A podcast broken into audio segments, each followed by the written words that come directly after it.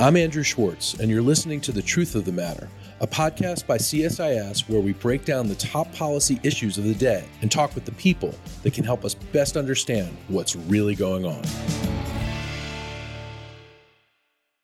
To get to the truth of the matter about violent extremism and the threats coming from within the United States, we have with us Dr. Cynthia Miller Idriss, who is a professor at American University School of Public Affairs and School of Education, Department of Justice Law and Criminology. Um, she's the director of research for the Center for University Excellence at American University and director of the Polarization and Extremism Research and Innovation Lab at AU. I also want to say AU is one of my alma maters. I got my journalism degree there in grad school, and it's a fantastic place. So, Cynthia, welcome. Thanks. Thanks for having me. It's great to be here. So, you put together an op ed in the New York Times uh, last week, and it was called America's Most Urgent Threat Comes from Within. You talked about U.S. counterterrorism focusing on fringe extremists, for example, 9 11, the 9 11 perpetrators, and that we were vastly unprepared for a threat from our mainstream. Can you tell us a little bit about the op ed, why you wrote it, and how you came to the conclusions you came to?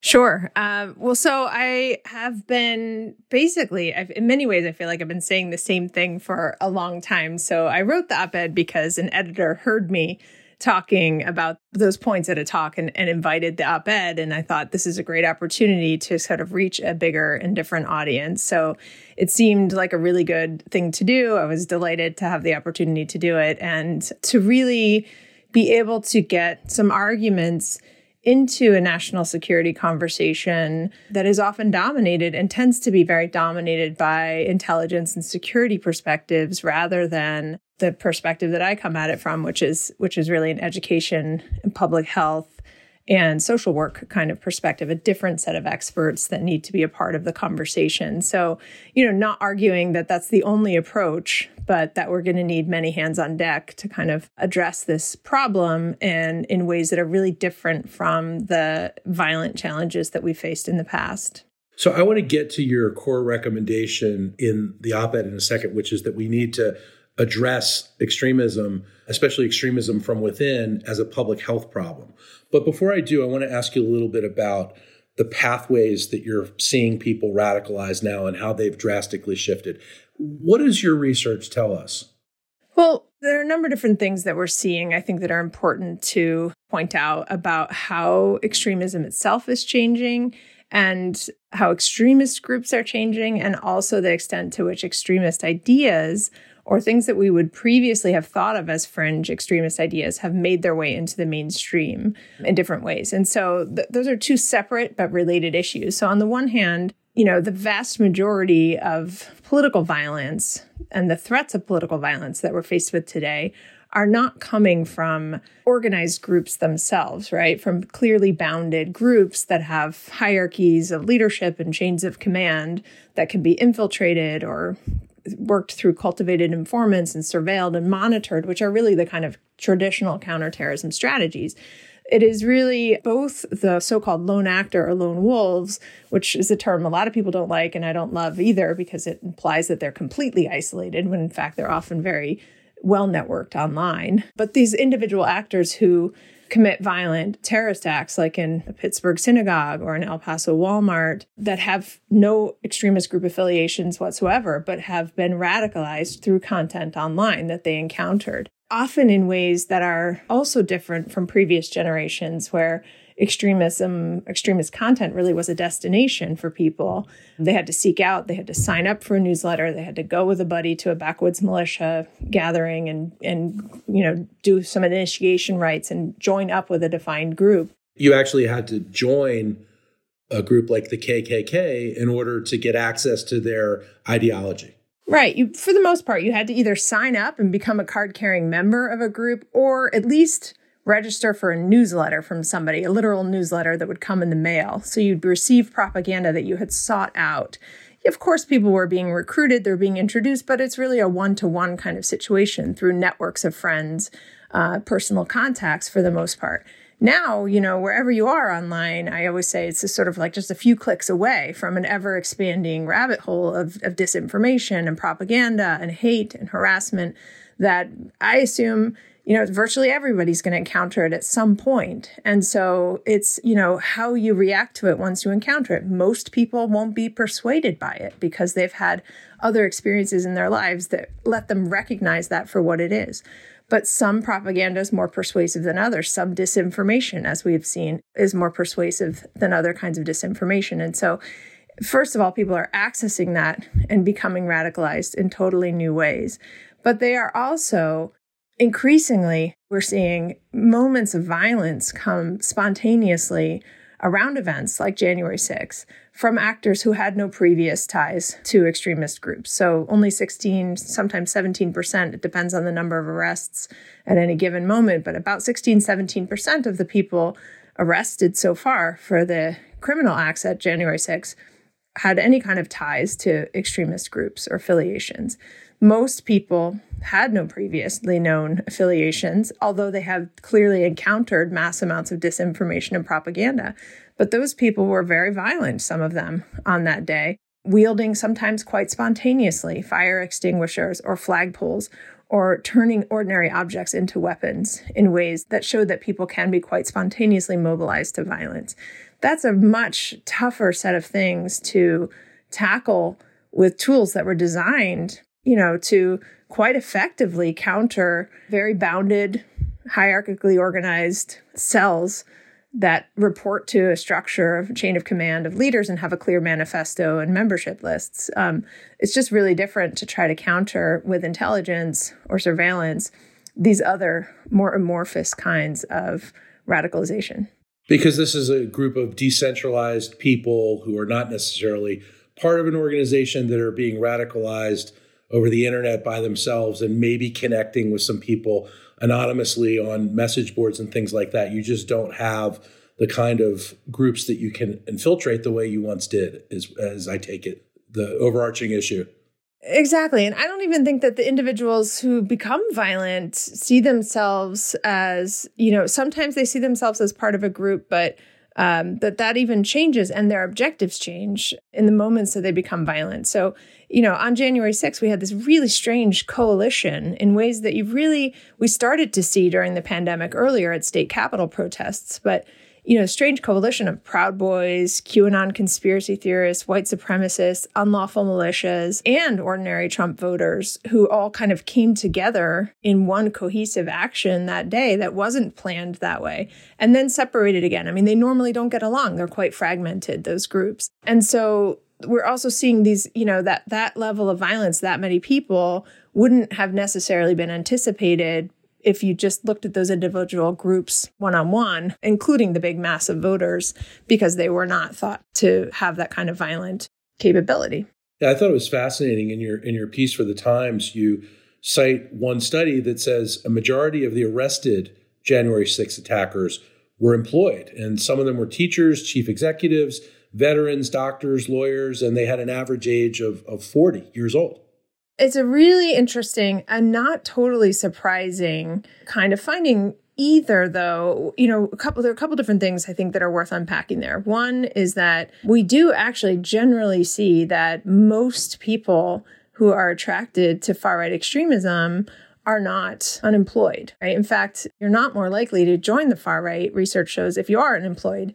But what's really interesting there's one study i often cite that shows in europe that you are more likely to join the far right if you grew up in a household with an unemployed parent. So, you know, I often describe this, and I didn't get into this in the op ed, but as the experience, it's more of an emotional state of precariousness, an experience of feeling like something could be lost or something could be taken away. That can make people very vulnerable to propaganda that says something is being taken from you, whether that's Second Amendment rights or a white majority country or a stolen election. You hear these same kinds of themes again and again about loss and things being taken away and that you're entitled to, that you think you're entitled to. And so I think some of what we saw there, there was one Washington Post study shortly after January 6th that showed that a, a, surprisingly high number of those arrested had had prior experiences with bankruptcies or tax liens or evictions, sometimes going all the way back to childhood, even though right now they were actually quite comfortably employed on average. Small business owners, doctors, lawyers, teachers, school counselors, right? These were, you know, at least middle class, many of them. But they had had more than the other average person, maybe some of these experiences of precariousness that I would say made them more vulnerable to propaganda about something being stolen from them. So this brings me to your the key recommendation of your piece, which is preventing violent extremism needs a public health approach. Tell me about that. I know that's rooted. that's not so new, but it's and it's rooted in some real science and social science. But it really makes sense given what you just said. So, can you tell us about that? Yeah, well, it, you know, if you think about one some of the greatest advances that have been made in the treatment of diseases like cardiac disease or diabetes over the years, are not just in the diagnosis and treatment of those diseases once they are evident in a, in a person's body, but have been actually in the investments, deep investments made across the board, across the country, in every, virtually every community. If you just Google diabetes classes, diabetes prevention, you're going to get a dozen, cla- you know, you can go to the YMCA, you can go to your local hospital, there's healthy heart classes. Every you know, employer probably offers them because we have learned that actually you can teach people about some of the behavioral and attitudinal choices that they can make that might reduce their vulnerability and susceptibility to disease later in life down the road. So it's interrupting at a much earlier stage to teach people in ways that, you know, don't infringe on their rights. Everybody has the right to eat whatever they want, but try to educate people about um, what are the choices and what are the kinds of habits that might lead them to be less vulnerable. And you can do the same thing with digital literacy and media literacy and teach people about source integrity and teach people about persuasive tactics and propaganda, the way that conspiracy theories work. It turns out there's a pretty clear scaffold for most conspiracy theories. You know, there's always a cabal of elites who are trying to uh, nefariously work to seize power, right? Once you start to recognize those scaffolds, turns out you can recognize that conspiracy for what it is. And people turn out, as we know from evidence, to be less vulnerable to it later and less sympathetic to the ideologies that promote them.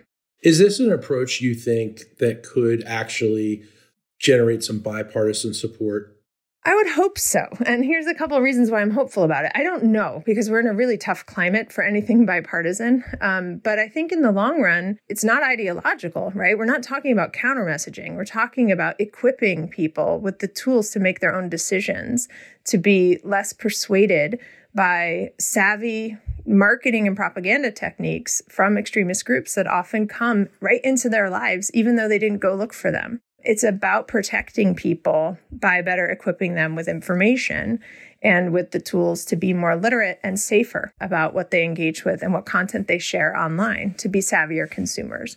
And I think that I think that there is a hunger and a recognition of the many faceted dangers of online worlds, of which this is just one, and realizing that we do need better tools as a society to be savvier, to be smarter, to recognize disinformation, and to counter some of this with, with education.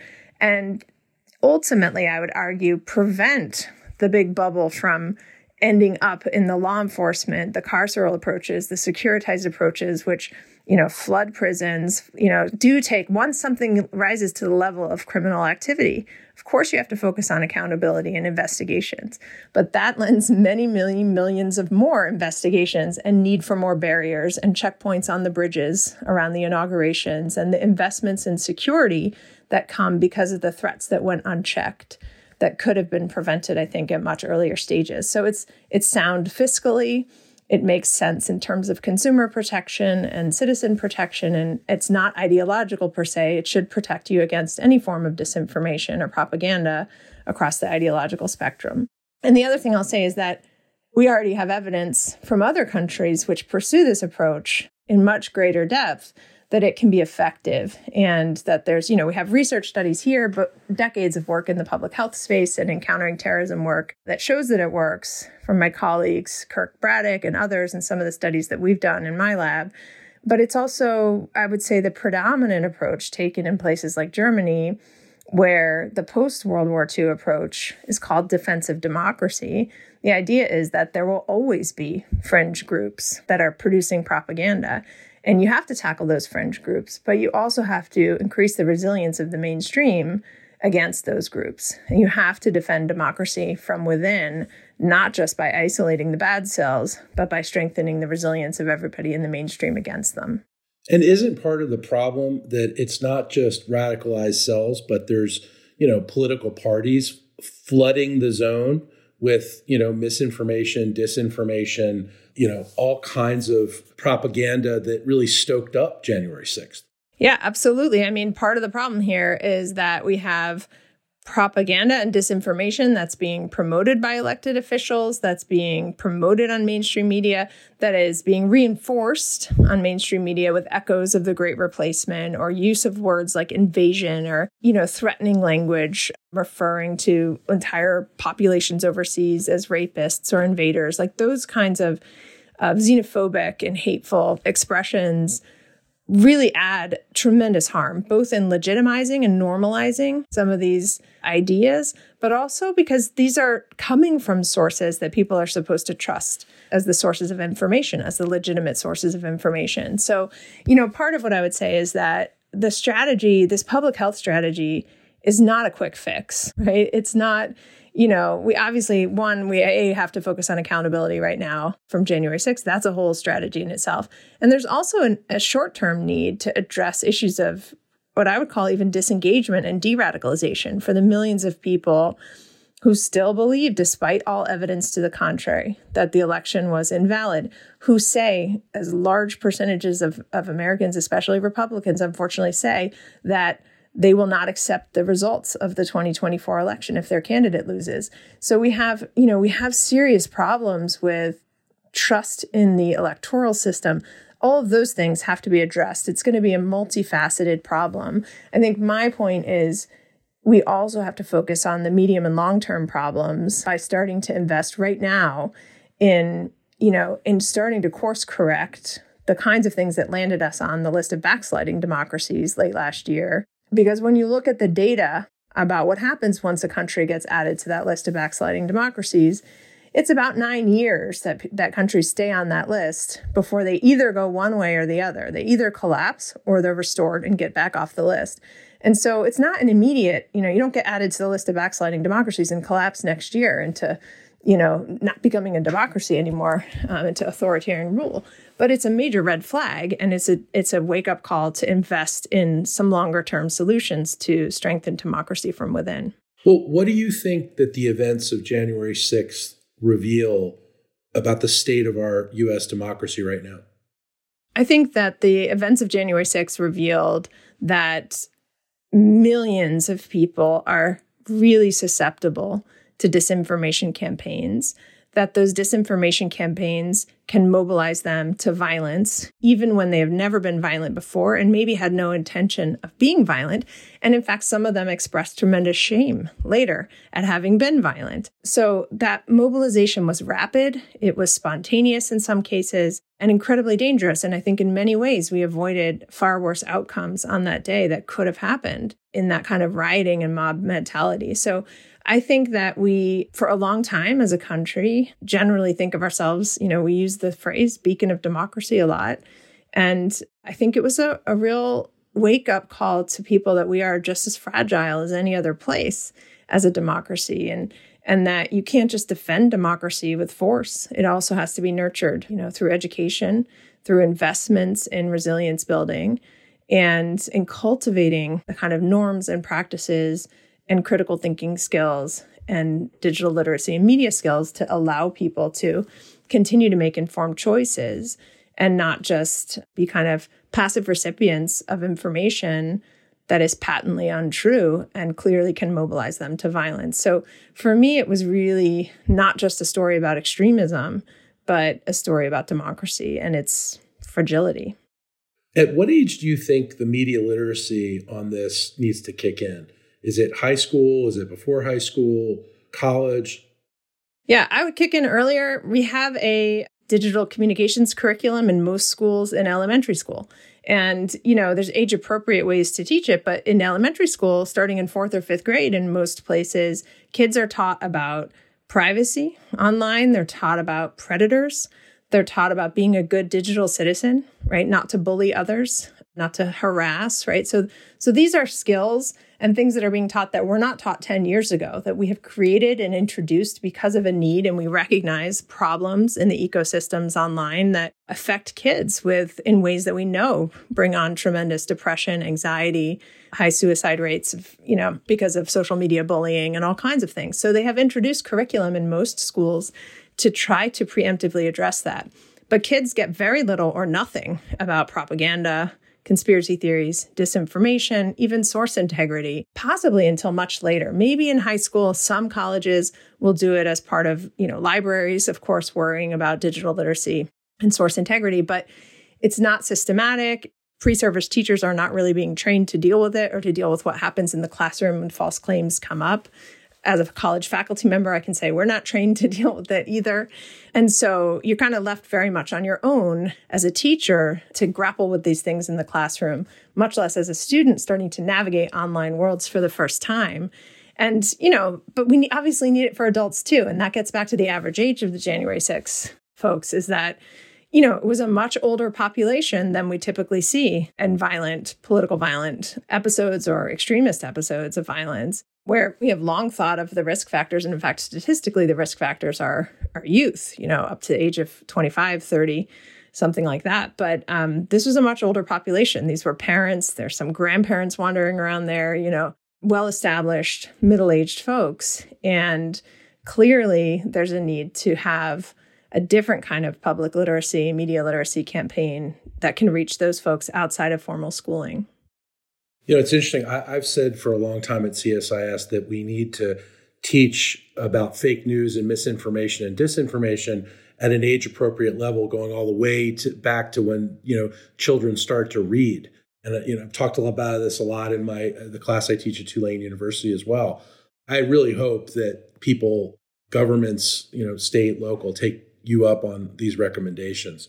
Another point that you've raised in your research has been about the role of women and the increasing role of women that are involved with right wing extremism. Tell us about that research and, and what that tells us about the current state. Yeah, this is really interesting. And it's not unrelated to the January 6th issue either. I mean, several women on January 6th died. Yeah, several women died. About I would say something like 13% of the arrests were women. And that's about double what we had seen over the last 50 years, a little more than double in terms of women's engagement in violent and nonviolent far right movements. So, you know, there's a real shift. And that's, and it's not just in the US, it's globally. So I had written an op ed a few years ago for The Guardian with a colleague in the UK about women's rising engagement in far right extremism. And then here we are three years later, you know, kind of seeing the same thing. And there you were seeing it in Europe among political parties, of course, because uh, they, you know, in many European countries, there are actual political parties because of a parliamentary system that represent far right extremist and anti immigrant positions. So there are a lot of women leading and playing leadership roles in unusual ways there. But even among violent and even terrorist actors, we have seen more women engaged.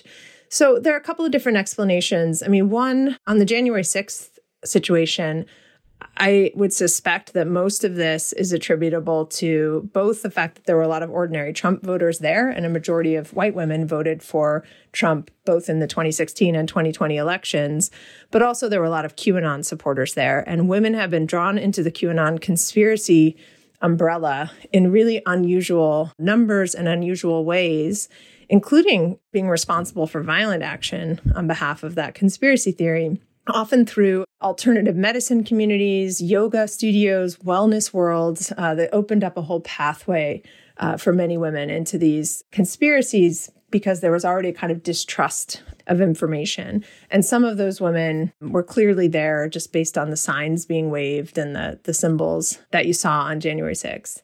So, the, and then the other thing I'll say is that women have really shifted their engagement in far right extremist scenes especially in white supremacist extremist scenes over the past few years because of how the online ecosystem kind of creates a whole new set of spaces where they can do that. So in the past, you know, most of these spaces in physical life were not very hospitable to women. There was a lot of misogyny, harassment, even assault, you know, uncomfortable places. And when you hear women who had been in those movements talk about leaving, they often talk about it. The misogyny is what drove them away. And so in the online space, when women run a YouTube show or, you know, can do an Instagram or social media posts that are very image rich and fit with other aesthetic and parts of their lives, it opens up, oddly enough, and ironically, sort of empowers them to become different kinds of leaders who can recruit other women. So that's part of the, you know, the the